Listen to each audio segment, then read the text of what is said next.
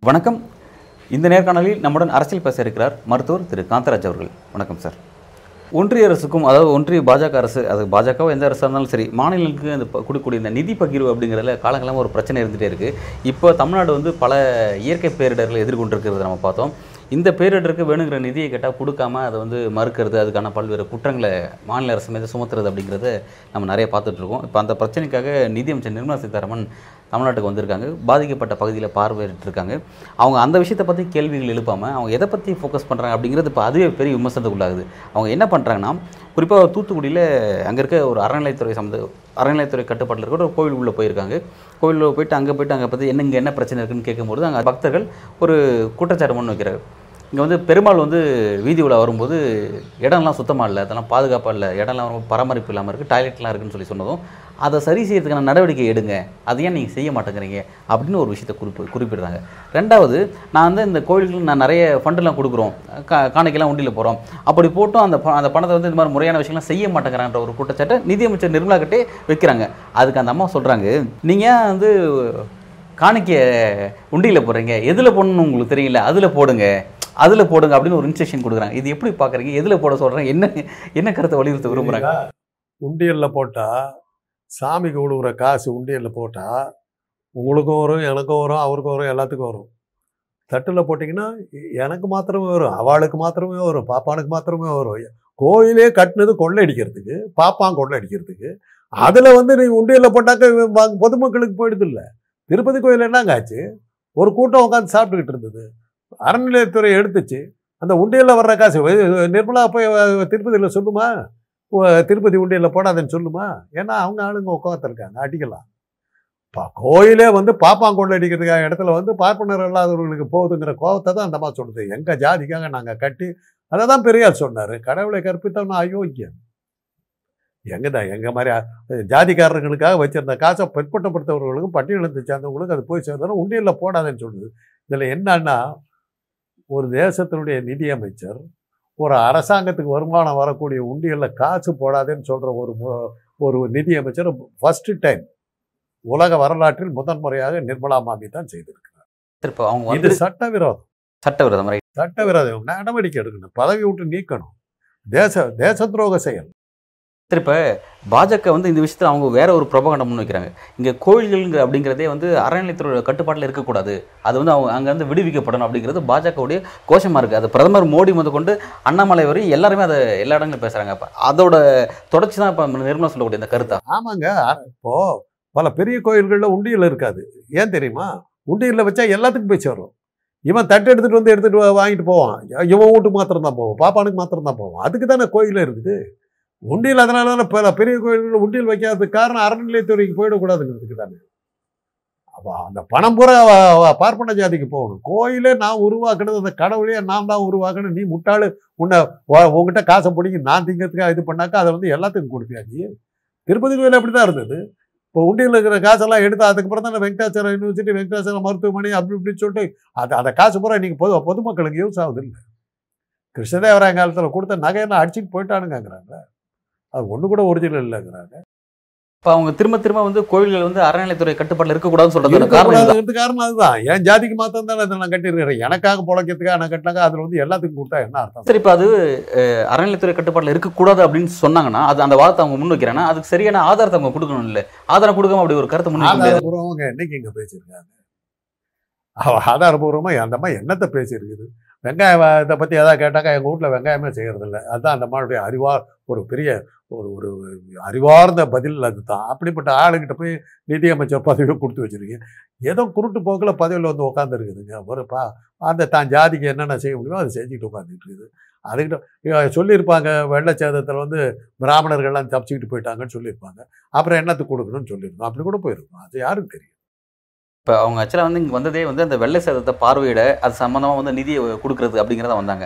ஆனால் வந்து அவங்க அதை செய்யாமல், அதை பற்றின ரிப்போர்ட் வெளியே வராமல் அவங்க என்ன செஞ்சதை ரிப்போர்ட் வெளியே வந்திருக்குன்னா, கோவில்களுக்கு போய் பார்வையிடுறாங்க, அங்கே என்ன குறைகள் இருக்குது, பக்தர்கள்ட்ட என்ன குறைகள் இருக்குது, உண்டியில் பணத்தை போடுறதா இல்லை தட்டில் பணத்தை போடுறதாங்கிற மாதிரிலாம் கிளாஸ் எடுக்கிறாங்கன்னா அப்போ வந்து இது எதை உணர்த்துது? மக்கள் செத்தா எனக்கு என்ன? ஏன்னா எலெக்ஷனில் நின்று ஜெயிச்சு அது பந்திரி ஆகலை, எப்படியோ உள்ளே வந்துடுச்சு. யாரை பிடிச்சதோ எப்படி வந்ததோ என்ன யாருக்கு தெரியாது, அந்த மறுபடியும் பின்னாடி ஓரளவுக்கு தெரியாது. வந்து உள்ள வந்து மந்திரி பதவி மக்களை சட்டம் பண்ண வேண்டிய அவசியம் அதுக்கு இல்லைங்க, பாஜகவுக்கே இல்லை. அப்புறம் அந்த கட்சி இந்த மாளுக்கு எங்கே இருக்கும்? மக்கள் செத்தா எனக்குன்னா என் ஜாதி எப்படி இருக்குது, என் ஜாதி காசு வரல, அவ்வளோதான்.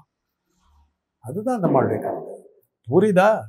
பெரியார் ஏன் பாப்பான ஒரு ஒரு வழி பண்ணாருன்னு தலையெல்லாம் அடிச்சிட்டோன்னு நினச்சா கூட பாப்பாங்கிற பாம்பு சாகாது, வாழை அடிக்கிட்டு இருந்தால் கூட ஜாக்கிரதையாக இருக்கணும். அதுதான் பெரியார் சொன்னது. ஆக்சுவலாக இப்போ இந்த விஷயம் அப்படிங்கிறது நிர்மலா சீதாராமன் நடவடிக்கை அப்படிங்கிறது அவங்க பிறப்பிலே தமிழ்நாட்டை சேர்ந்தவங்களா இருக்காங்க. அப்படி இருக்கும்போது தமிழ்நாடு பாதிக்கப்பட்டிருக்கு அப்படின்னும் போது அவங்க தமிழ்நாட்டு மக்களோட உணர்வை பிரதிபலிக்காமல் அவங்களோட நடவடிக்கை டோட்டலாக என்டையர்லி டிஃப்ரெண்ட்டாக இருக்குது. அவங்க வந்து பார்வையிடறதுக்கு முன்னாடி நடந்த ப்ரெஸ் மீட்லேயும் ஒரு வித்தியாசமாக இருந்துச்சு, இங்கே வந்ததுக்கப்புறம் என்ன பண்ணுறாங்கன்னு பார்த்தா இப்போ வித்தியாசமாக தான் இருக்குது. அப்போ இதில் நம்ம என்ன தான் புரிஞ்சுக்க வேண்டியிருக்கு, அவங்க யாருக்கான பார்ப்பனர்களுக்கு நாடு ஒன்று கிடையாதுங்க. தமிழ்நாட்டில் இருந்தால் தமிழ் பேசுவான், ஆந்திராவில் இருந்தால் தெலுங்கு பேசுவான், கர்நாடகாவில் இருந்தால் கன்னடம் பேசுவான், மகாராஷ்டிராவுக்கு போனால் மராத்தி பேசுவான். அவனுக்குன்னு ஒரு இதே கிடையாது. ஆனால் எல்லா வீட்லையும் சமஸ்கிருதத்தை படிச்சுக்கிட்டு இருப்பான், பார்த்துருக்கீங்கல்ல. அவனுக்குன்னு ஒரு நாடு கிடையாது. வந்தேரி ஈரான் ஈராக்கில் இருந்து அப்படியே வந்தேரிகள். அந்த ராமாயண கதை கூட அவனுடைய கதை இல்லையே. ஹோமர் எழுதிய ஒடிசி தானே அவன் ராமாயணம்னு வச்சுக்கிட்டானுங்க. அது கூட அவனுக்கு கதை இல்லை, எதுவுமே அவனுக்கு செய்யலையே. ஆனா ராமர் நமக்கானவர் அப்படின்னு சொல்லிட்டு ராமர் கோயில் நிறுவுறாங்க, 1 லட்சம் கோடி வளர்ச்சி திட்ட நிதியை இப்போ ராமர் கோயிலுக்கு ஒதுக்குறாங்களே அவங்க. இப்போ சில கோயில்கள்லாம் இருக்குது. இப்போ மகாபலிபுரத்தை பற்றி நீங்கள் போய் பார்க்கலாம். அதில் இருக்கிற அற்புதமான சிற்பங்களை எல்லாம் இப்போ யாரும் பார்க்கறது இல்லை. வெண்ணெய் உரண்டைன்னு ஒரு பாறை இருக்குது, அதை பார்க்கறதுக்கு போகிறாங்க. அதில் என்ன இருக்குது? அது பத்திரிக்கையில் பார்த்தீங்கன்னா வெண்ணெய் உரண்டையை பார்க்க கூட்டம். அந்த ஆளுங்கக்கிட்ட போய் அர்ஜுனன் தபசை போய் பாருனாக்க என்ன ஆகும்? பிரயோஜனம் இல்லை, அவனுக்கு ரசிக்க தெரியாது, கண்ணுக்கு தெரியாது, அறிவுக்கு எட்டலைன்னா கண்ணுக்கு தெரியாதுங்க. வா இந்த mind does what mind does not know, eyes do not see what mind does not know. புத்திக்கு படலைன்னா அது கண்ணில் பார்த்து பிரயோஜனம் இல்லை. அதை ரசிக்கிறதுக்கு அறிவு வேணும், அந்த அறிவு அவங்களுக்கு கிடையாது. அவங்கள பொறுத்தவரை எதில் லாபம், இதை வச்சுக்கிட்டு எப்படி லாபம் பார்க்கலாம், அப்படி தான் அவங்க போவாங்க. அதான் அவங்களுக்குன்னு ஒரு நாடு கிடையாது, அவங்களுக்குன்னு ஒரு பக்தி கிடையாது. அதனால் இந்த தமிழ்நாட்டில் இருக்கிற ஒரு நீங்கள் கேட்டீங்களே தமிழ்நாட்டை சேர்ந்தவங்க, தமிழ்நாட்டை சேர்ந்தவங்க தான். ஆனால் அவங்க வந்தேரி ஆப்கானிஸ்தான்லேருந்து வந்தவங்க, பிரேரி புல்வெளிக்கு பக்கத்துலேருந்து வந்தவங்க, வந்தேரிங்க மத்திய ஆசியாவிலேருந்து வந்த ஒரு நாடோடி கூட்டம். தமிழ் மக்கள் சேர்த்தா அவங்களுக்கு என்ன? அவங்க கேட்டிருப்பாங்க எல்லாம். இந்த ஓபிசியும் பட்டியலும் இருந்தாங்க, அந்த வெள்ளத்துல எல்லாம் மொழிகி சேர்த்தாங்க அப்படின்னாக்க சாப்பிட்டோம். நம்ம ஜாதி ஏதாச்சும் ஒன்றும் இல்லை, அப்போ என்னது காசு, அவ்வளோதான். இப்போ பாஜக பொறுத்த வரைக்கும் தமிழ்நாட்டில் ஆட்சி அவங்க கைப்பற்றணும், இங்கே நம்ம வந்து கால் ஊண்டணும் அப்படின்னு முயற்சி செஞ்சுட்டு இருக்காங்க. யார் ஜெயிச்சா என்னங்க? இல்லை, இது ஒரு வாய்ப்பை பயன்படுத்தி மக்களுக்கு வேணுங்கிற செஞ்சு நாங்கள் தான் செஞ்சோம் அப்படிங்கிறதா செஞ்சு மக்களை காப்பாற்றி அதுக்காகவே அரசு செய்யலாம்ல. அவங்க அப்படி கூட ஒன்றும் வர மாட்டாங்க. தேவையே இல்லையே. இப்போ தெலுங்கானாவில் விட்டுட்டாங்க, 2 சீட்டு தான் ஜெயிச்சாங்க. மானக்கேடான தோல்வி. மிசோராம்லேயும் மானக்கேடான தோல்வி தான். இவங்க இந்தி பெல்ட்டில் எப்படி சமாளித்து ஜெயிச்சுக்கிட்டாங்க. என்ன அவங்கள பொறுத்தவரையிலும் இந்திய மலைக்கு கீழே ரவி மாதிரி 2 கவர்னரை போட்டால் முடிஞ்சு போகுது. நீ யார் ஜெயிச்சா என்ன? கடைசி வரையும் ஆளுநர் நம்பியே தான் தென்னிந்தியா அப்படி ஓட்டிக்கலாங்கிறதான் அவங்களுடைய தைரியம். பார்க்கலாம் எவ்வளோ நாளைக்கு ஓடுதுன்னு. அதுவே பெரிய சர்ச்சைக்குள்ளாகுது. நீதிமன்றத்தை போகும்போது நீதிமன்றம் வந்து அதனால என்ன ரவி என்ன மாறிட்டாரா? இந்த வெள்ளத்தில் இருந்தாலும் எங்கேயோ வந்தார பார்த்தீங்களா ஒரு கவர்னர்? இந்த வெள்ள பாதிப்பில் இருக்கும்போதே வந்து வேற ஒரு துணைவேந்தர், பொறுப்பு துணைவேந்தர் கூப்பிட்டு துணைவேந்தர் நியமனம் பண்ணக்கூடிய அந்த நியமனம் நடக்குது சார். அதான் அதாவது அது அந்த பழமொழி தான், when Rome was burning Nero was fiddling, ரோமாபுரி பற்றி எரியும் போது நீரோ மன்னன் பிடில் வாசித்து கொண்டிருந்தான்பாங்களே, அதுதான். இவங்கெல்லாம் நாடே வெள்ளத்தில் முழுங்கும்போது மணிப்பூர் பற்றி எரியும் போது மோடி உலகம் சுற்றுப்பயணம் போயிட்டு இருந்தாருங்க. கவலையப்பட்டுக்கிட்டீங்க. அவங்க தான் அங்கே அத்தனை இடத்துல கேட்டாங்கல்ல, மணிப்பூர் பற்றி எரியும்போது ஏன் எங்கள் ஊருக்கு வந்தால் ஆஸ்திரேலியாவில் கேட்டாங்கல்ல. அப்புறம் தான் ஆச்சரியப்பட்டு வந்தால் எங்கே போனாலும் வரவேற்கிறதுக்கு கூட ஆள் வர மாட்டேங்கிறாங்க. மணிப்பூர் அது அவருடைய நாடு இல்லைன்றாரு. மணிப்பூர் பற்றி எரியுது, உலகம் பூரா அதை பார்த்துக்கிட்டு இருக்குது. இவர் மோடி இப்போ ஃபாரின் பண்ண, அப்புறம் நிர்மலா இப்போ என்னமோ பெருசாக பேசிக்கிறேன், அவர்கிட்ட இருக்கிற ஆள் வேறு எப்படி இருக்கும், அப்படி தான் இருக்கும். பொதுவே பாஜக தங்களுக்கும் ஊழலுக்கும் சம்மந்தமே இல்லை, நாங்கள் வந்து ஒரு கரைப்படியாத அந்த கரத்துக்கு சொந்தக்காரன்னு சொல்லிட்டு பேசுவாங்க. இப்போ அண்ணாமலை கூட அதான் சொல்கிறார், எங்கள் மீது ஏதாவது ஒரு ஊழல் இருக்கா நிரூபிச்சுக்கான, 1 பைசா கூட ஊழல் இருக்கான்னு சொல்லி அவர் பேசிகிட்டு இருக்காரு.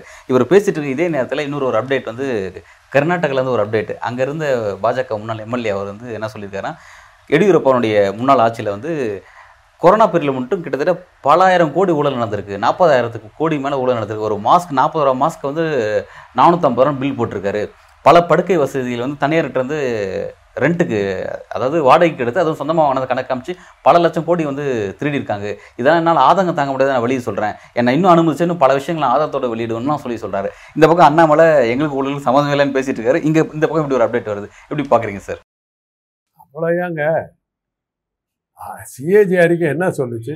இல்லை, சிஏஜி அறிக்கை வந்து அவங்களுக்கு அது முறைகேடுன்னு சொல்லியிருக்காங்க, ஊழல்னு சொல்லி சொல்லல, இவ்வளோ நடந்திருக்க வாய்ப்பு இருக்கு அந்த மாதிரி, அதாவது அதை மறுப்பு அதுதான் கிடையாது. அதனால பூச்சி முழுவாதீங்க. சிஏஜி அறிக்கை அவங்க சொல்றது, சிஏஜி அறிக்கைங்கிறது ஆத்தன்டிக் அரசியல் கட்சியில் அவரு இந்தியாவினுடைய ஆடிட் கணக்காயர் அவர் தான் கணக்கு சொல்றாரு. இந்த இவ்வளோ பணத்தை இது பண்ணியிருக்காங்க, மிஸ்ஹேண்டில் பண்ணியிருக்காங்க, நிதின் கட்கரி பண்ணியிருக்காரு, தெள்ள தெளிவாக குற்றச்சாட்டை சொல்லியிருக்கிறார். அதை விட என்ன வேண்டி கிடக்கு? ஆனா அதெல்லாம் வந்து தங்கள் மீது வந்து ஒரு விமர்சனமாவோ ஊழல் கரையாவோ அதை அவங்க பார்க்கவே இல்லை. அதுதான் அதுதான் உண்மை. நீங்களும் நானும் சொல்றதுதான் விமர்சனம். ஓகே, அது அதை வந்து சிஏஜி வந்து ஆதாரத்தோட சொல்றாரு. சிஏஜி அறிக்கையை பாஜக வேற விதமா ஹேண்டில் பண்ணாங்க. அது வந்து ஒரு கால் பண்ணுச்சு, அது முறைகேடு, 2G மாதிரி கிடையாது, அப்படி இப்படிலாம் பல விஷயம் சொன்னாங்க. வந்து காதலை பூ சுத்திக்கிட்டு இன்னும் கூட சில கேனையர்கள் அந்த ஜாதிக்காரர்கள் வேணா அதை சப்போர்ட் பண்ணி பேசலாம். சிஏஜி அறிக்கைங்கிறது தெள்ள தெளிவா இருக்குது. அதான் எம்ஜிஆரை பற்றி சிஏஜி அறிக்கை கிளீனாக இருக்குது. 9 ஆண்டுகள் தமிழ்நாடு குட்டிச்சோராட்சின்னு தான் கொடுத்துருக்காரு. வெளியே விடலையே அவங்க, அப்படியே மூடி மறைச்சாங்கல்ல. அதை நான் சொன்ன பிறகு தானே வந்தது இல்லை, ஆயிரக்கணக்கான கால் வந்தது இல்லை. யாரோ பேசுனாங்க, அதெல்லாம் யாருன்னு பார்த்தாக்கா அவர்கிட்ட பதவி வாங்கிட்டு ஜாலியாக இருந்தவங்களாம் பேசுனாங்க. இல்லை, இப்போ இந்த விஷயம் அப்படிங்கிறது அதாவது வந்து நீங்கள் மற்றதோட கம்பேர் பண்ணாதீங்க. ஓகே, அங்கே வந்து விமர்சனம் இல்லை, அது வந்து கணக்கு. இவ்வளோ தப்பு நடந்துருக்குது கம்பெனியில், இவ்வளோ தப்பு நடந்துருக்குன்னு அவர் சொல்கிறாரு. ஆடிட்டர் தான் அத்தாரிட்டி. இல்லை சார், இப்போ என்ன நான் என்னோட கேள்வி, அது ரைட்டு, ஓகே, அது பாஜக மீது ஒரு ஊழல் தான் அப்படின்னு சிஏஜி கொடுத்துருக்கு, அஃபிஷியலான ஊழல். ஆனால் அதை பாஜகவும் வலதுசாரிகளும் இங்கே வேற விதமாக ஹேண்டில் பண்ணாங்க. அதை பற்றி பேசும்பொழுது அதுக்கு வேற விதமான வேக்கானங்கள்லாம் கொடுத்து அதை பேசி முடிச்சாங்க. ஆனால் இப்போ பாஜகவோட அதிருப்தி எம்எல்ஏ வெளியே சொல்லியிருக்காரு, பாஜக முதல்வர் நாங்கள் தான் இப்படி பண்ணோம், இந்த மாதிரிலாம் பண்ணோம் அப்படின்னு அவரே வெளியே சொல்லியிருக்காரு. ஆனால் பாஜக கூட ரொம்ப அமைதியாக இருக்குது. இது எப்படி புரிஞ்சுக்கிறதுன்னு நீங்கள் சொல்கிறீங்க. அதிருப்தி எம்எல்ஏங்கிறீங்களா? அவர் அதிருப்தியில் பேசுகிறான்னு சொல்லிடுவாங்க. சிஏஜிவே அதிருப்தின்னு சொல்லும்போது அப்புறம் இவங்களுக்கு என்ன ஆதாரத்தை கையில் வச்சிருக்காங்க? அதான் ஆதாரம் கொடுத்ததுங்க. சிஏஜி அறிக்கைங்கிறது ஆதாரத்தோட சொன்னதுங்க. அதுவே இல்லைன்னும் போது அப்புறம் என்ன பண்ண முடியும்? பாஜக வந்து நான் உங்களுக்கு திருப்பி எத்தனை தடவை சொல்றது, நாங்கள் ஊழலை ஒழிப்போம். யாருடைய ஊழல்னா எதிர்கட்சிகள் செய்யற ஊழலை. ஊழல் நாங்கள் மட்டுமே செய்வோம், வேற யாரும் செய்யக்கூடாது. அதான் நான் அப்பவே சொன்னேன், don't shoot with the back, don't shoot with the back, I will shoot with the back. நீங்க யாரும் ஊழல் செய்யக்கூடாது, நான் செய்வோம், நாங்கள் மட்டும்தான் செய்வோம். அதுதான் பாஜக.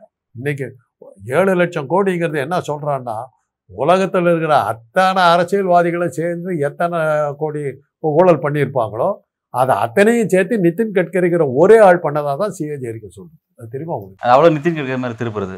அது ஏன்னா நிதின் கட்கரி வந்து இப்போ பிரைம் மினிஸ்டர் ஆகிறதுக்கு ஆசைப்பட்டார், சிஏஜி அறிக்கை வெளியிட்டார். அதுக்கு பிரதமர் மோடிக்கு சம்மந்தம் இல்லை. பிரதமர் அப்படியே வந்தீங்கன்னா பத்தியில் அவ்வளோதான் அப்படின்னு முடிச்சு கட்டிவிட்டார். இப்போ நிதின் கட்கரி வாயை மூடிட்டு உட்காந்துட்டு இருக்காரு. எங்கெங்கேயும் அமலாக்கத்துறை பாயிறதுக்கு பேர நம்ம வீட்லேயே பாஞ்சிட்டு போட்டிருக்கேன்னு பயந்துட்டு அவர் பேசாமல் ஆயிட்டாரு. அப்படித்தானே அவர் வாயை அடிச்சிட்டாங்க. இப்போ நிதின் கட்கரி பேரை பற்றி உங்களுக்கு எங்கேயும் கேள்விப்பட கூட மாட்டேங்கிறேன். அதுவே எதிராக அடிச்சிருக்காரு. டோல்கேட்டில் அடித்ததே எவ்வளோங்கிறாங்க. ஒரு இதுலேயும் எவ்வளோ அடிச்சிருக்காங்கன்னா மற்ற எல்லாம் எவ்வளோ அடிச்சிருப்பாங்கன்னு யோசிச்சு பாருங்க. கரை காண முடியாது. டிமானிட்டைசேஷனில் சொல்கிறாங்க 2000 ரூபா நோட்டு செல்லாதுன்றதுல எவ்வளோ இப்போ கணக்கு சொல்கிறாங்க. இப்போ புதுசாக வந்துருக்குது, அதில் எவ்வளோ தூரத்துக்கு போயிருக்கும் சார். இப்போ மாநிலங்கள் கடுமையாக வந்து நிதி நெருக்கடியில் பாதிக்கப்படுது. ரெண்டாவது இந்த மாதிரி இயற்கை பேரிடரில் பாதிக்கப்படுது. நிதி இல்லைங்கிறாங்க. ஆனால் அங்கே ராமர் கோவிலுக்காக 1.5 லட்சம் கோடியில் நிதி திட்டங்கள் வந்து பல்வேறு வளர்ச்சி திட்டங்கள் அறிவிக்கிறாங்க. அங்கே ஸ்டேட் கவர்மெண்ட், சென்ட்ரல் கவர்மெண்ட் ரெண்டுமே வந்து அந்த டபுள் இன்ஜின் கவர்மெண்ட், பாஜக கவர்மெண்ட் அப்படிங்கிறத பார்க்குறோம். ஒரு மாவட்டத்தினோட பேரே வந்து அயோத்தி மாவட்டம்னு மாற்றிட்டாங்க. அந்த மாவட்டம் வந்து வேறு ஏதோ பேர் இருந்துச்சு, அந்த மாவட்டத்தை வந்து அயோத்தி மாவட்டம்னு மாற்றிட்டாங்க. 5 வருஷத்துக்கு முன்னாடி அங்கே போனவர் இப்போ வராராம், இது அயோத்தி மாதிரி தெரியல, ஏதோ வெளிநாட்டில் இருக்க மாதிரி இருக்கும், அந்தளவுக்கு ஏரியாவே மாறிடுச்சு, இந்தளவுக்கு வளர்ச்சி திட்டம் நடக்குது. இதே மாதிரியான விஷயங்களையும் தமிழ்நாட்டுக்கு செய்ய மாட்டேங்கிறாங்க அப்படிங்கிறதெல்லாம் கேள்வி எழுப்புறாங்க. டீப் சைலண்டாக இருக்காங்களே, எப்படி சார் புரிஞ்சுக்கிறது? ஏங்க, கேரளா வந்து வெள்ளத்தில் முழுகிச்சிங்க. கேரளா கவர்மெண்ட்டுக்கு கெஞ்சுது ஏதாவது கூடுன்னு. 3000 கோடி ரூபாயில் பட்டேல் சிலையை திறந்தார். அதுதான் மோடியினுடைய மனிதாபிமானம்.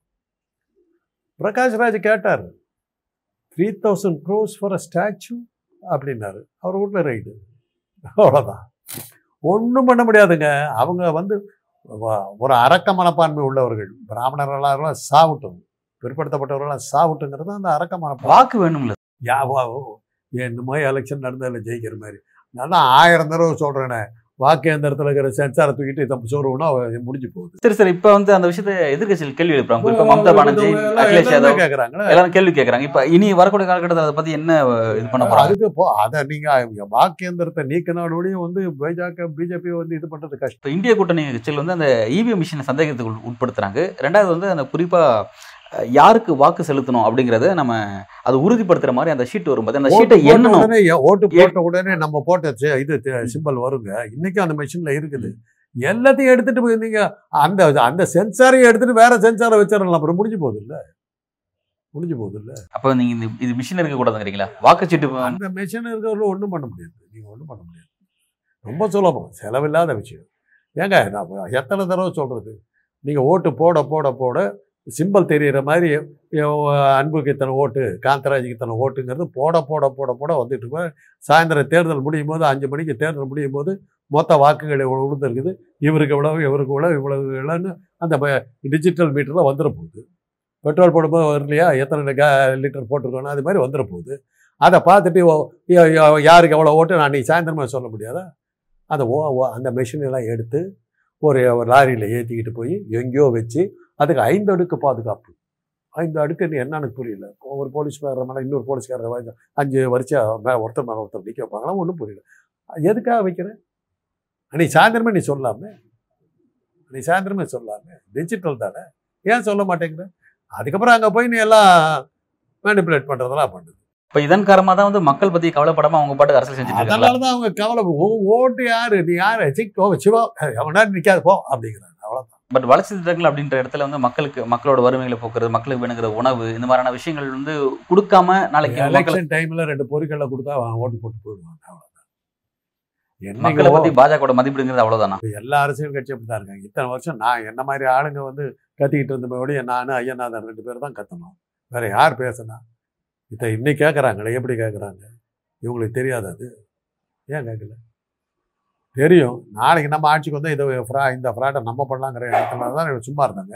இப்போ ஒவ்வொருத்தர தலையில் ஏறி உட்காரந்தானே இப்போ வந்து நம்ம வரவே முடியாது போடுறதுன்னு இப்போ தெரிஞ்ச பிறகு தான் இந்த போராட்டம்.